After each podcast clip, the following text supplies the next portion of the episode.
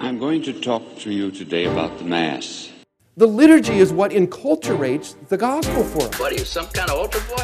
And it enculturates it into our day-to-day life, our day-to-day existence. It's pretty dang exciting, huh? We're called not to some crapshoot called life, but to an adventure in fidelity that beckons us to cast out to the deep. Dennis, Yes, Jesse. What are we talking about today?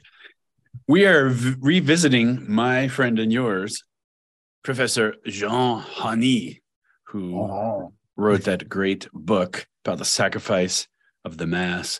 And we talked about this in an episode in a previous season, but now that we're talking about the Eucharist, I thought we'd come back to this and talk about it in a little more depth, partly because I understand it better now.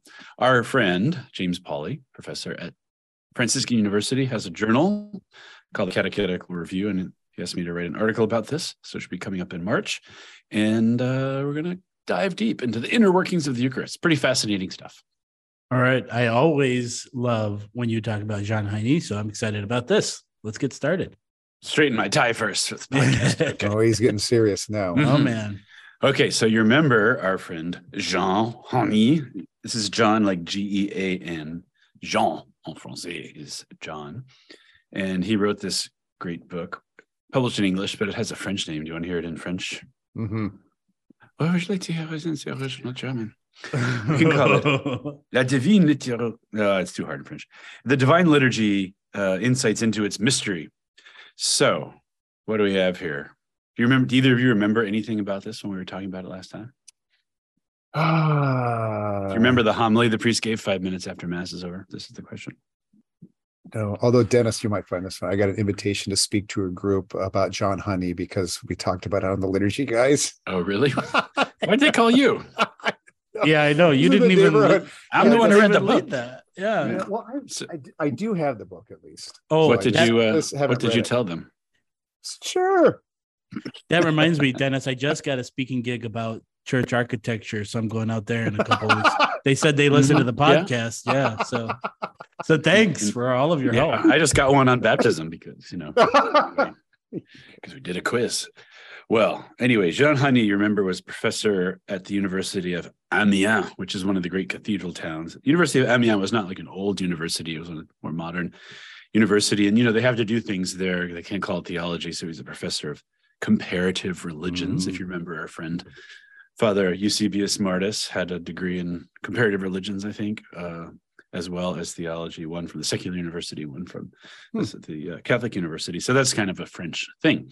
So he studied, what did the Egyptians do? What did the Greeks do? What did this do? And he sees these patterns of sacrifice in all of them and tries to find their essential qualities, and then also to figure out how Christianity not only partakes in these same qualities, but actually fulfills them. So sacrifice is probably, as you've said, Chris, the part after the council that's been neglected the most, although I counted the word sacrifice, and it appears 9 times in Sacrosanctum Concilium, the sacrifice of the Mass, the sacrifice of the Mass. Yes, Chris? You remember that year we did the walk through the Mass and the germ and stuff like that. Mm-hmm. I mean, this is an introduction to the germ. This is like in number 2. It's sacrifice, sacrifice, sacrifice, sacrifice. It's everywhere. You can't escape it. It's all over it in the new books. You mean even it doesn't say community gathering, community gathering, community gathering, community gathering? Doesn't say that at all. So even if kind of in the popular mind that might be a lacuna, it's not doesn't appear to be in the books. Mm-hmm. Right. And part of the challenge here is that the Last Supper doesn't look so much like a sacrifice, right? The sacrifice of Calvary does, sure. Christ dies on the cross, but the question is, how does the cross, the bloody and dramatic scene of the cross, become the Eucharist, which is sort of, I don't know, what do you want to say, domesticated? In high liturgy, it's very refined, very elegant, and very lovely. So, there is a line from Sacrosanctum Concilium that says, at the Last Supper, our Savior instituted the Eucharistic sacrifice of his body and blood. To perpetuate the sacrifice of the cross throughout the centuries, a memorial of his death and resurrection.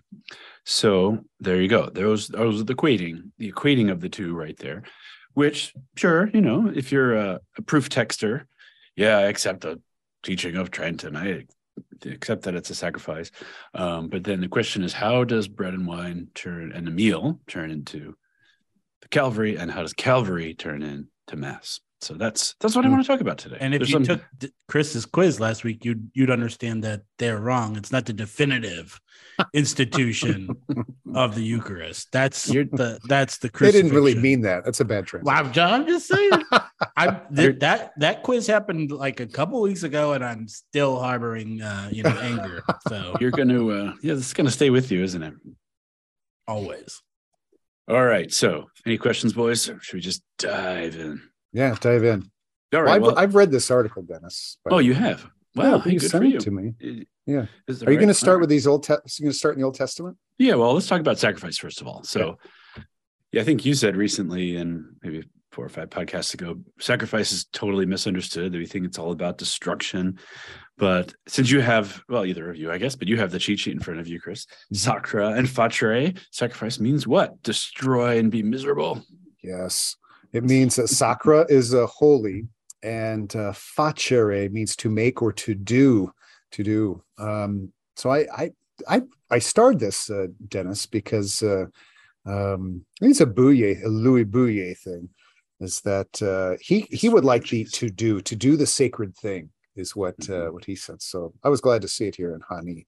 They must have had coffee together. To do the world as the world was meant to be done. Where was that? Schmemann, it was Fragerberg, I think, but I think maybe he got it from Kavanaugh or Schmemann or one of his heroes. So it's interesting. We have intellectual grandfathers and intellectual great-grandfathers and mothers, I suppose, too. So, the Mass is a sacrifice, but the principal goal is to make or do. First, Christ's sacrifice made or did something, and then we try to make or do that again. And so he comes up with 2 slightly different terms at the beginning. One is reconciliation, which is the being friendly again after a division. So, Jesse and I have been through this process many times over the years. He's shaking his head. And then propitiation is gaining the favor or regaining the favor of another. Okay, so they sound like the same thing, right? Reconciliation, just we're friendly, but neutral. And then propitiation is regaining the favor of. So you can be in out-of-right relationship with God and back to neutral, but doesn't necessarily mean that God is ready to flood you with graces.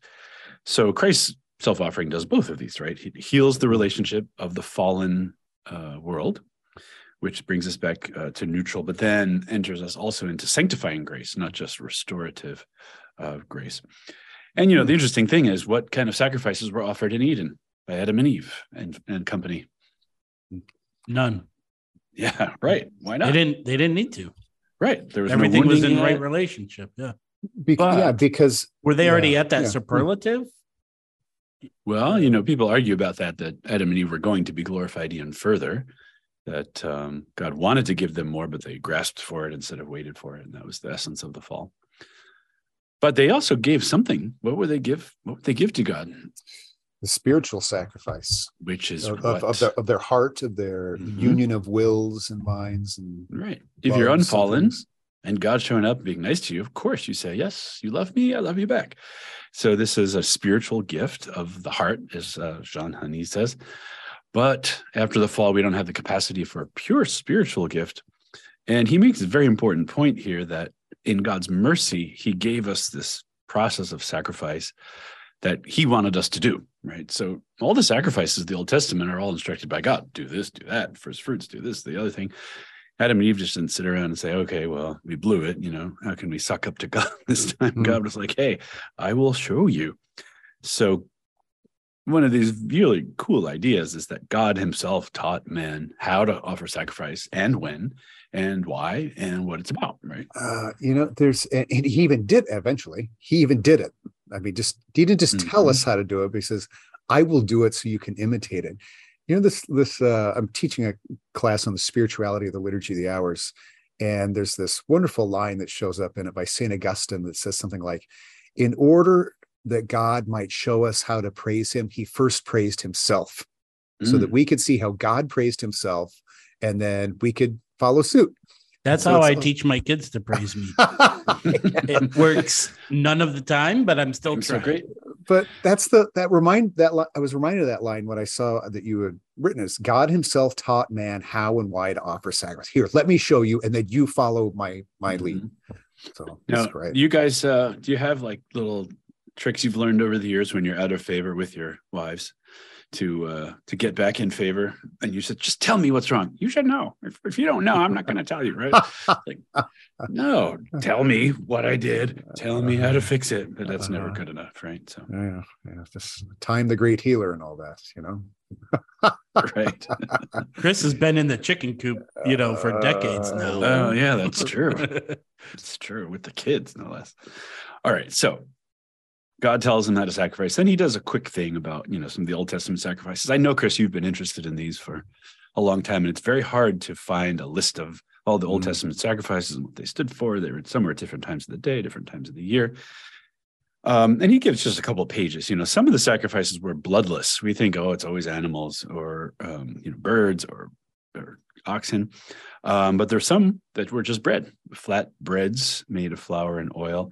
And some were burned completely, and these would be like destroyed, you know, and others were eaten by priests on the Sabbath, which is another interesting thing to talk about the Eucharist. Is you have round, flat breads that are offered in the temple of the church, and then they're eaten on the Sabbath.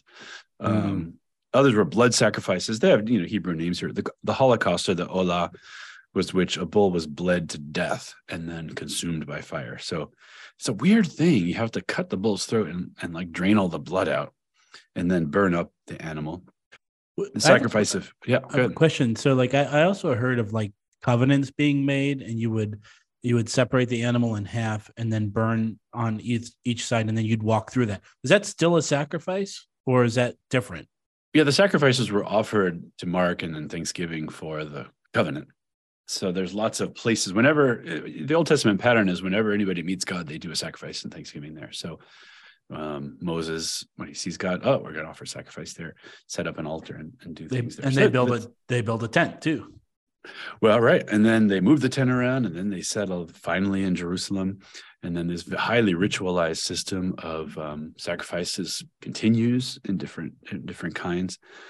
The key thing is some of them are grain, some of them are animals, some of them are blood, some of them the animals burned completely, some parts of the animal are burned completely, and then the priests eat the flesh.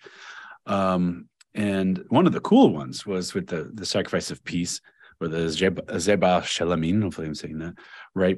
They would actually recite Psalm 116 when the animal was eaten. It said, "What shall I render unto the Lord for his goodness to me? I will take the cup of salvation and call upon the name of the Lord." So does that trigger any clues for you guys about where that comes from? Yeah. Blood of the Lamb of God. Well, yes, but that used to be read at Mass. It was introduced at the Mass after the priest received the host. This is in the, what do we call it now? Usus Antiquior, 62 Missal, whatever you call it. And then, you know, Passover, of course, is always the more important one. And everybody knows about Passover and leaving Egypt, and they talk about the bitter herbs and all that stuff. But Passover was actually also a communion sacrifice. So the Paschal lamb was slain at the temple, but also in people's homes. So it's a little more than a meal. I was just reading that somewhere in Michigan, they have so many Muslims, they have permission to slaughter lambs in their backyards now because they need them for their Old Testament versions of their current day, the current day versions of the Old Testament inspiration for the sacrifice of lambs. And then the victim was eaten, right? You'd eat the lamb in the family meal. And so what is all this stuff, right? Passage from death to new life. The Israelites are going from Egypt to the Promised Land. And all this is the answer to Eden, right? Adam and Eve are out of the garden. They're out of the place of life, fully life, and they have to get back together. But all this stuff, it's kind of crazy, you know? It's like, why are we worshiping God by slitting a bull's throats or 1,000 bull's throats? You hear about these descriptions of going to Jerusalem. I mean, you have cows on your farm, Chris. Bulls? Bulls don't want to go anywhere. Imagine walking for 100 miles with hundreds or thousands of bulls. And it must have been like a giant like slaughterhouse, you know, all these bulls having their throats cut and then drained, and this flesh is consumed by fire. It must have smelled kind of like a steakhouse in must have been terrible as a slaughterhouse.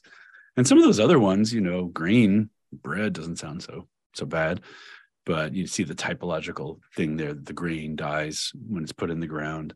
And then the 12 tribes were represented by these 12 breads that we're talking about. So if you burned them, they were offered to God as a victim. So you have all this stuff about death, life, immolation, losing of blood, the blood being the carrying of the life force of the God. And so what do you have? The thing that's sacrificed stands in for people, whether they're breads or animals. And then afterwards it was eaten in a ritual meal. So Christ equates the sacrifice with his own body after the breaking of the bread. So he's saying this bread, which is the sacrifice, which is me as a person, is kind of new because Christ's saying this is me to the priest, but it's also not that new, right? Bread's offered as people on behalf of others. The key thing is who was the victim and who was the priest in all the other Jewish sacrifices? You had a priest. They were distinct. They weren't the same. The priest didn't slaughter himself. He gave grain or bread or animals or whatever. Now Christ offers himself. So he equates the priest and the victim. Yeah. Yeah. And that I think, so Cardinal Ratzinger will talk a lot about this too. But that seems to be what's really novel and heretofore impossible, is that finally the distinction between the gift and the giver, the offering and the offerer, the priest and the animal, is finally overcome, and they become precisely the same. And so it's a brand new sacrifice, never before seen in that regard, at least in the history of the world. Yeah, and we could see that in our own life, right? If you give your life for someone to save their life, wow, you are the giver and the victim. If you give them, you know, an ear of corn or something, it's like, oh, thanks, but you didn't give me that much. So, you know, when you imitate Christ at that high level, there's no greater love than to give your life. So there's a couple of terms that he comes up with here, you know, substitution and transfer. And I think we talked about this in the previous episode long ago. But the idea is that the priest can't offer himself. So he has to offer by way of an intermediary. This is called substitution. So the priest uses the grain or the bull or whatever, substituting for himself, and he would lay hands on it. And then it was offered to God, and it was placed into the sacred realm. This is what is the transfer. So you can't really throw it. I mean, it might be fun to have like a giant catapult for cows to try to get them into the heavenly realm. Jesse's shaking his head. This is like Monty Python, you know? I know, kind of. But how do you get the animal into the sacred realm? And they would burn it, right? And then the smoke would carry it up into the skies. And it took a religious rite. It wasn't just, hey, the smoke, and therefore it goes, but it was sent into the sacred realm. And once it's in the sacred realm, it became sacred, right? It was offered and then came back. You know, I used to talk a bit about the spiritual microwave or whatever, that you're cooked in the microwave and then you come back. It's kind of like that. And when it returns and it's eaten, the animal's flesh became the bearer of the divinity's consecrated vital life force, what he calls the energy of God. So if you eat the flesh, you become divine, because the animal is carrying the very power of God. This is all Old Testament stuff still. Okay. So yeah. My little marginal notes that I'm trying to keep score, kind of like a baseball here. So the steps of Old Testament sacrifice are, as I can see it, from your article here, 1, you identify with the offering. 2, you kill the offering and send it to heaven. 3, God sends it back. And 4, you eat this thing that's now filled with divinization, and you become reunited with God. Yep. Appreciated. And, you know, okay. All right. So it'd be like eating radioactive food or something. You would become radioactive with that iodine or whatever they put in you to have those, you know, X-rays, barium things and stuff. Okay. So it's kind of complicated, right? But it's also pretty straightforward, right? That Why is it a meal? Why would Christ establish this as a meal? Because it's always a meal, right? You send the victim to heaven, the victim comes back, and you eat it. So when he's about to set himself up as the offering of the sacrifice and the offerer of the sacrifice, and he's going to, of course, expect you to eat it, right? Because this is how all the sacrifices work. Now, it's weird to talk about eating human flesh, or you get into, charges of cannibalism or whatever. It's not really appropriate for us to eat human flesh. So he does it in one of the grain sacrifices, which is also a very old, tradition, and also part of the Passover tradition as well. So Christ doesn't need to. Oh, go ahead, Jesse. Yeah, is there an element of purgation in any of this too? Like, is that a part of this, or is that something separate? Yeah, I mean, some of the offerings that I didn't mention here were, given over for the forgiveness of sins once a year. There's also the scapegoat, which you may remember was the goat that was sent out into the desert and bearing all the sins of Israel. So you have this being made perfect. It's part of it. And, all the language is the lamb has to be perfect without blemish, all this sort of stuff. So there's purgation. Hani didn't talk as much about that. Michael Scott would call it they're making me a scapegoat. An escape goat. Yes. Except, unfortunately, the scapegoat does not escape. Yeah. So what do you think about all this stuff here, right? So Christ is the high priest, but he's also the lamb. He's the victim. He sheds his own blood. So he doesn't need any animals to offer this sort of intermediary way. But here's the cool thing here is if he's redeeming himself or redeeming humanity, he can't redeem himself, but redeeming humanity. The key thing here is that he as the all were created through him, all was created for him. He's the microcosm of all creation. So therefore, he's also redeeming all of creation as well. So what Jean Hani says, the whole universe was super eminently transferred from the terrestrial physical world to the supernatural world, all of creation. And this is all foreshadowed in the Old Testament sacrifices, but then becomes perfect in Christ and reintegrates humanity and creation with the Creator as he is the priest and the victim. And then we receive that victim's body, just the way, all sacrifices, almost all of them, except the ones that are Holocaust, are eaten. And that's the basic premise for why Christ would start a meal or have a meal as the completion of his own sacrifice and a continuation of that sacrifice too. All right. That's the intro to this. So any the intro? Yeah, that's only page 2 of the article. Presumably, you talked about, why is it a meal? Because it always was. But also those instructions came from God, right? Yes. So it was his plan all the way from the very beginning. I don't think people, correct me if I'm wrong, but I don't think people in the Old Testament were like, let's just do it this way. Like it was informed and inspired by God. Yeah, that's the whole thing that Hani, the point Hani makes is that sacrifice was directed by God. The long descriptions in the Old Testament of first fruits and do this, and actually some of it is enough to make you totally OCD, right? It's like, oh my gosh, it has to be perfect and this color and this amount of stuff and no blemish. Like if we really had to go to mass that way, we'd be pretty nervous all the time about not getting it right.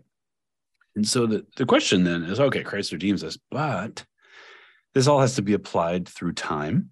So what Hani says, in all the great religions, there usually is some great sacrifice offered by a god or some, heroic figure.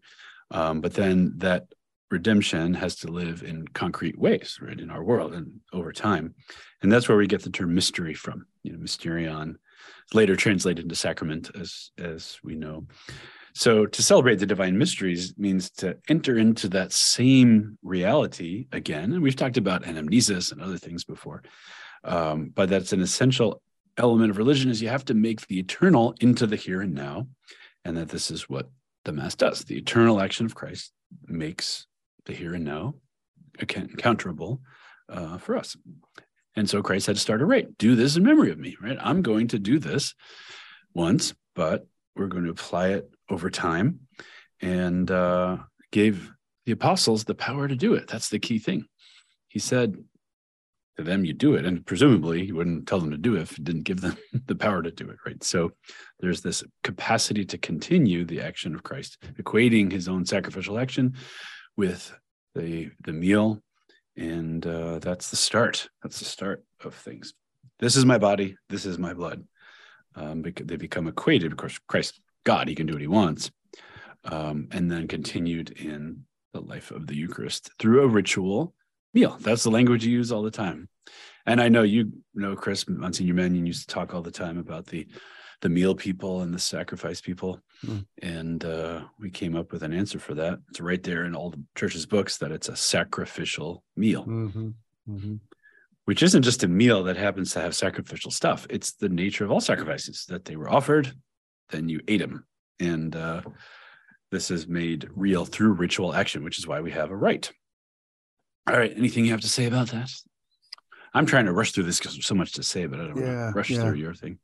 No, well, I think you know, these steps about identifying with the victim, being sent to heaven, being returned, divinized, and then eating it, that was foreshadowed in the Old Covenant, perfected in Christ, and now made present in the Mass. It's the same kind of interior logic or system or step by step. But I think what, you know, the couple of things that come to my mind is what Christ allows us to do in this sacrifice that he's established is now we need to identify, like he did, with what's offered. And that until that happens, then Christ is just substituting for us. And we're glad he did. But I think that the idea is that he's not simply to stand in. We're supposed to be united to him so that we can become that sacrifice too. Does this make active and conscious and full participation take a new life for you, right? Yeah, that is different from being the lector. Yeah, I mean, what it boils down to then is getting your entire self joined to that sacrifice of Christ. So he's no longer just a representation or a replacement or a substitution, but somehow you are one, both, you know, being given up to God. Right. And I suppose, go ahead. He has a word for this called the mimodrama. Mimo is like same, you know, same drama, like a mimeograph. And so it's not just a remembrance, as in we've talked about the passion plays before, right? That's a kind of remembrance. He says that this puts Christians in, it makes them contemporaries with Christ. You're in the same time, either he's in your time or you're in his time, or both. And this is where we talk about anamnesis, right? It's the making real by remembering, and it's a dramatic representation. So memorial is a really charged word. It doesn't just mean, oh yeah, I remember, you know, when I was 5 years old, I learned how to tie my shoe. It means this thing is real. The memory is coming back. We're in contemporary time. Christ is saying, do this in memory of me. He's about to offer himself. Now we know we've been baptized into the membership of that mystical body. So when he offers himself, we're himself. We're being offered as well. And so our job is to will and love and intellect say, yes, I allow this. Yes, I allow this. Yes, I do this. Yes, I allow this. But notice it's a pattern, it's a rite, it's a ritual, it conforms with all of history. It doesn't undo the Old Testament in order to do it now. And so he mentions that this ritual has a supra-human origin. In other words, it came from Jesus, who's God. And we can have a passion play. That's our human origin to try to remember. But so doing this can only be performed by a qualified agent who has the power to do this, to transform, to take the role of Christ and transform bread and wine into the body of blood. Christ, okay, well, he went back to the Father, so what? Who's going to do it now? He's the ordained priest, right? Yeah, so he gave this power to the apostles. They hand it to the next generation and so on. Yeah, what do you say, Chris? Well, I guess I'm going to say by extension, too, the baptized priest, too. I mean, I don't have the power to change bread and wine into body, but I have the power to offer myself along with that and let God transubstantiate me, I suppose, after a fashion, or transfigure or transform me if I can be joined to that bread and wine and be changed into the perfect sacrifice with Christ.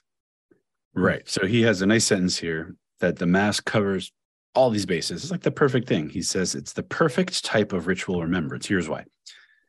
It has the qualified person, the priest, who's been authorized by Christ and, you know, the apostles and their successors. Then he reads the sacred account of the divine act, and that's the actualization. So the way you would actualize some reality from the past is you would read it, you know, speak the word, just like the Father speaks the word. Then the priest identifies himself with Christ, who's the victim, right? Because this is what the high priest did, right? Identified himself with the victim. And then does the gestures and repronounces exactly the divine words. That's a key thing. You know, we always talk about, well, is it valid or not? We always say, get back to the words of institution. This is my body. Now, that's a kind of liturgical minimalism, but the point is you have to use the words of Christ. You have to use the gestures of Christ, and you do what Christ did. And then this is the reality of how it all goes. Now, Mass doesn't have to reproduce the Last Supper in the upper room, and doesn't have to, you know, reproduce the crucifixion. But Hani does some really cool stuff here with sort of taking apart the different actions of the Mass. And I found some of this in, who's the guy who wrote the big history of the Roman Rite? Youngman. Youngman, that's right. Yep. So that he makes a big point about the double consecration. First, the bread, and then the wine. And I know, maybe you know some of this, Jesse, maybe you know some of this, Chris. What do you think? Why not just put them both? You know, one pat in one hand, chalice in the other. Why do the same words twice? Because that's not how Christ did it. Yes, and the Christ did it for symbolic reasons, and we're doing it for the symbolic reason. Remember, we're trying to make present again the actions of Christ. And you say, okay, well, he said these things at the Last Supper, but he's equating the Last Supper with his own death on the cross. So why body over here and blood over there? To symbolize he's become a victim whose body and blood is separated. He's been killed and sent to heaven. Oh yeah. And you're dead. Yeah, Dennis, you mentioned that, like the meaning, ancient times understanding of, like, if you, blood was the life source. It wasn't your brain activity or your heartbeat or whatever. It was blood. Like blood was, if your blood was out of your body, there was no life. Oh, yeah. That's not just ancient world. That's like now, you know, you bleed to death. Yeah. No, so they did that with some of these bulls. You say, well, why would they be bled to death? I mean, you have to, if you're going to eat it, you really have to drain the blood. As I learned at the Johnson farm one Easter, when they shot a little lamb in the head Easter morning. And it was a year-old lamb. Jeez. A year-old lamb. Yeah, I know. So you have the death of Christ, first the blood, and then the body separated. So this is an immolation. It's one of the immolation sacrifice things where the blood is drained, as in the ancient sacrifices. And what do we say? As soon as the bread is consecrated and the wine is consecrated, what do people do? We proclaim your death, oh Lord, and we profess your resurrection, even though it hasn't happened yet ritually. So there's a moment, and he's like, oh yeah, we proclaim your death, oh Lord. Why do we do that? Well, because the death of Christ has just been made real. Now, you say it doesn't look like the crucifixion. No, but that's okay, because the form of a ritual meal is the separation of body from blood, and there's your death. Now, the cool thing about this is, at least in the Roman Rite, there's the fraction, which probably most people don't see because the priest does it sort of on his own and quietly, and you're singing the Agnus Dei and stuff. So what happens in the fraction? Either of you, anybody know? Like practically speaking or theologically? Just practically. What does the priest do? The host is fractured, whatever. Yeah, broken in half. And then a piece of the Eucharist is placed in the chalice with the blood. So reuniting the body and the blood. And then we have the doxology shortly thereafter. Okay, so let's go. Yeah, that's right. Yep. So the fraction, Christ's body is broken, right, on the cross. And here we take this bread and break it. And we're singing Agnus Dei at that moment, right? Lamb of God. So we're talking about Christ as this victim. And then when he breaks a small piece off and it goes in the chalice, there you have the reuniting of body and blood, which is this signification of the resurrection. And so the priest's prayer at that time, and may this mingling of the body and blood of our Lord Jesus Christ bring eternal life to those who receive it, is this acknowledgement of the eternal life and the resurrection. So this is what the ancient pattern of sacrifice, you know, would be. You would eat or drink the animal. You would ask for the life of the God. You'd become a bearer of that life. And so this full conscious and active participation thing isn't just feel included. It's, hey, Christ just died right there. When you say we proclaim your death and profess your resurrection, you're saying, oh yeah, I'm entering into this experience of Christ's death. And so I have a quote here that was really nice. It comes from hey, Sacrosanctum Concilium, number 48. That people should offer the immaculate victim not only through the hands of the priest, but also with him, and in so doing offer themselves. So if Christ is the lamb, you want to be joined to that lamb so that when Christ is sacrificed, he's taking you along with him, but he won't do that against your will. So you have to form your will to say, yes, I will go where you go. You're going to say something, Chris? Just amen. Amen, brother. All right. Now, he explains the Byzantine tradition, and it's cool. Chris, I know you read this already. Sorry, I didn't send it to you, Jesse. I should have, I guess. But he talks, the Byzantine ritual is often full of many long and complex kind of ritual actions that we Westerners tend to romanticize. And I think the Easterners wonder, why does mass take 3 hours? But when you start thinking about it, here's what they do. Before the consecration, they place the bread on a paten, and it has a cover with a little hanging star on it, like on a chain. And that signifies that the star that marked Christ's place in Bethlehem. So already they're starting to say, Christ is here, will come here. Then they cover it in a cloth, signifies his hidden life in the world. And they take it in a procession. This is before consecration. Through the church, it's the triumphal procession of the universal king. And here's one of the cool things. They have multiple loaves, but one of them, they take the center out of it. They cut the middle out of it, and they call it the lamb. And they take a little knife.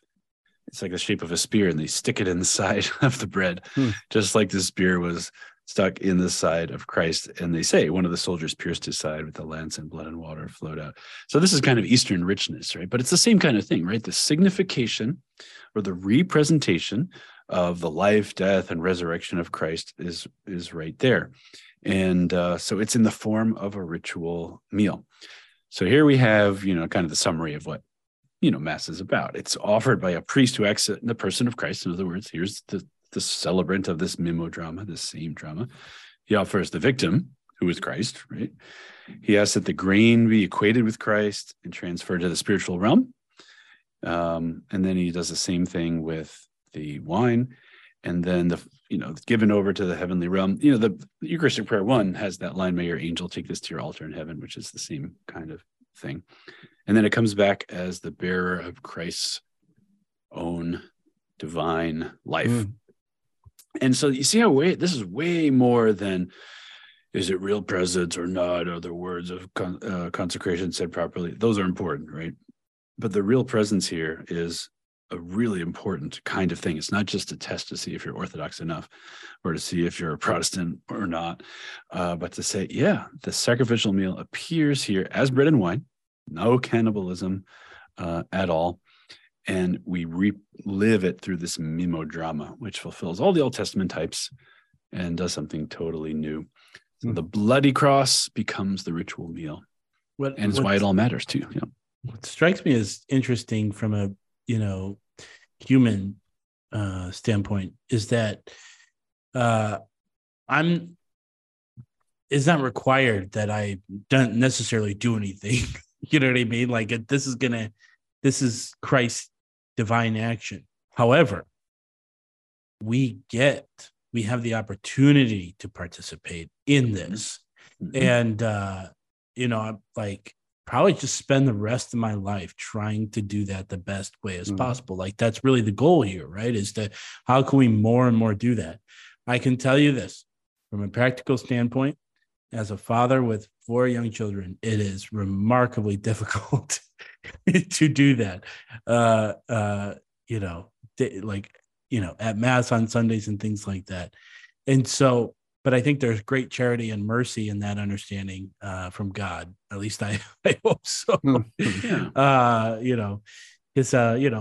Consecration bells will go, and then Zelly will say something like, shh.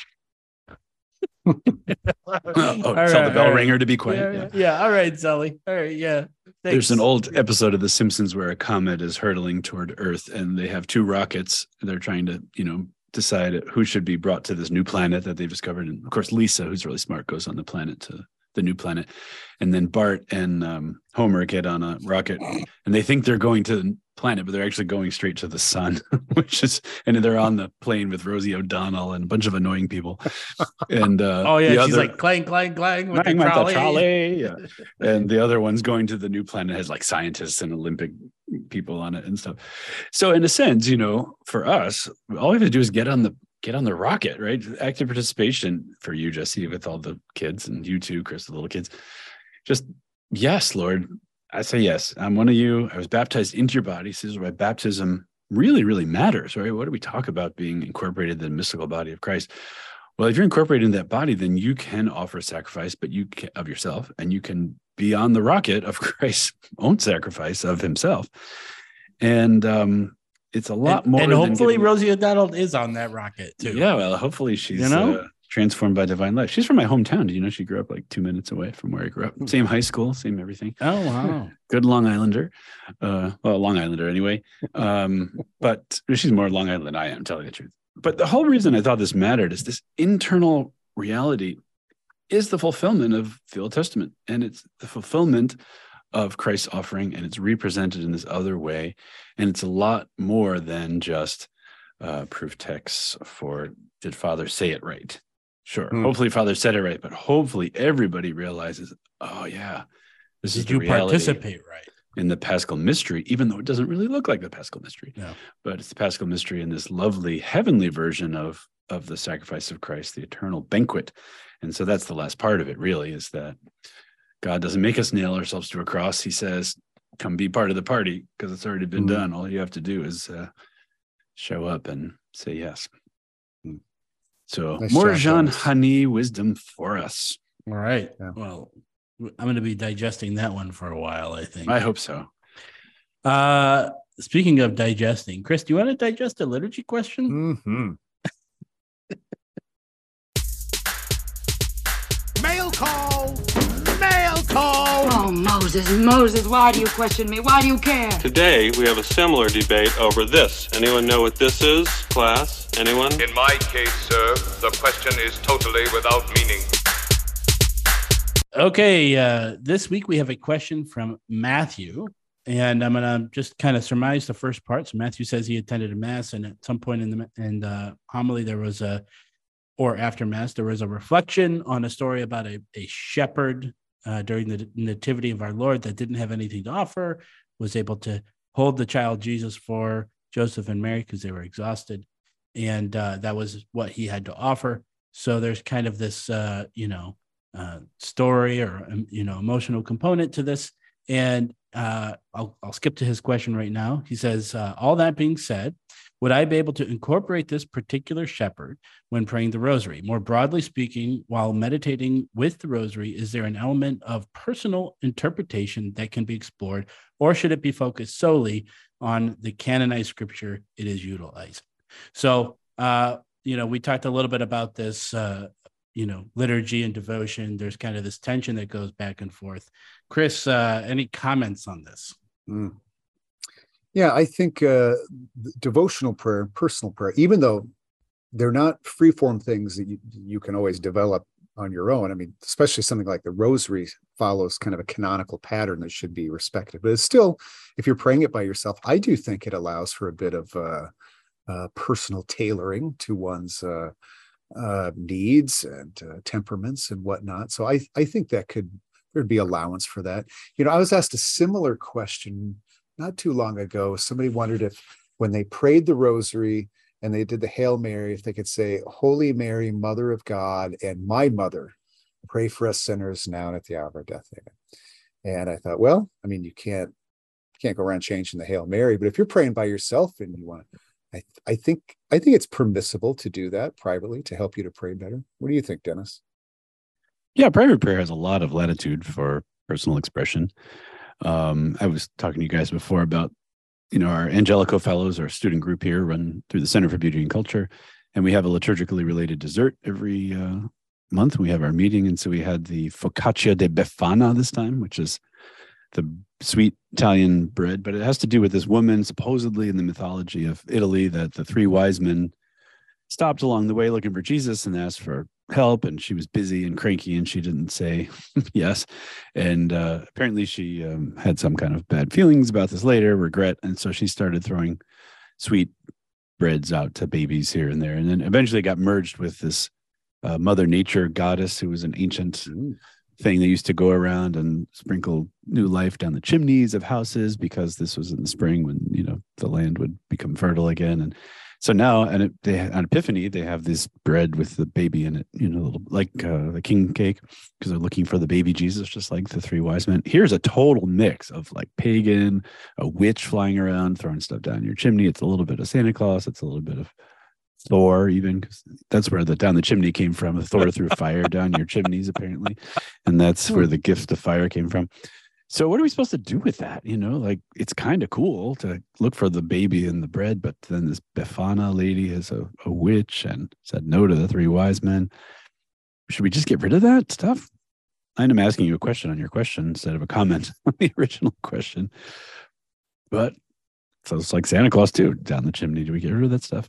I think as long as it's not dangerous to the faith, as long as it's not harmful, it's become a lively tradition. It reminds us of looking for the baby Jesus, and fundamentally private. You want to incorporate that into the liturgy, but I'd say would not anything want to. You would not, right? Yeah. Anything that would amplify and bring into the culture the truths of the faith, even if they're not sort of literally scripturally accurate, as long as they're not harmful, I would say, sure, why not?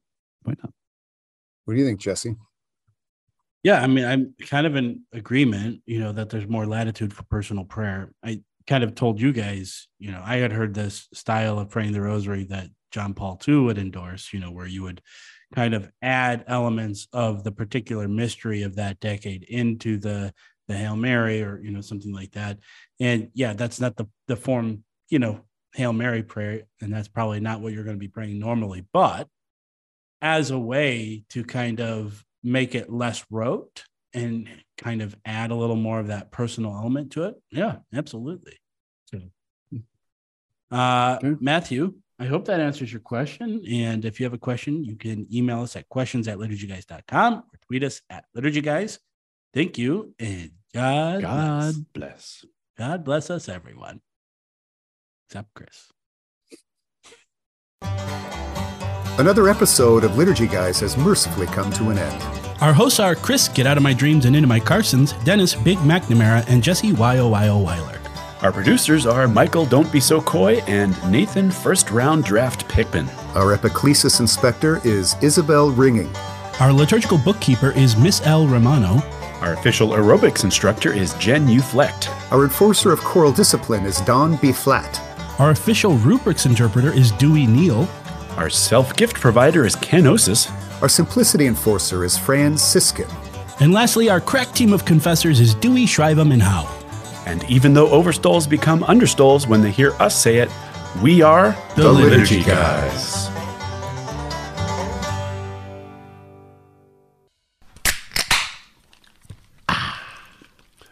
Now that's a podcast.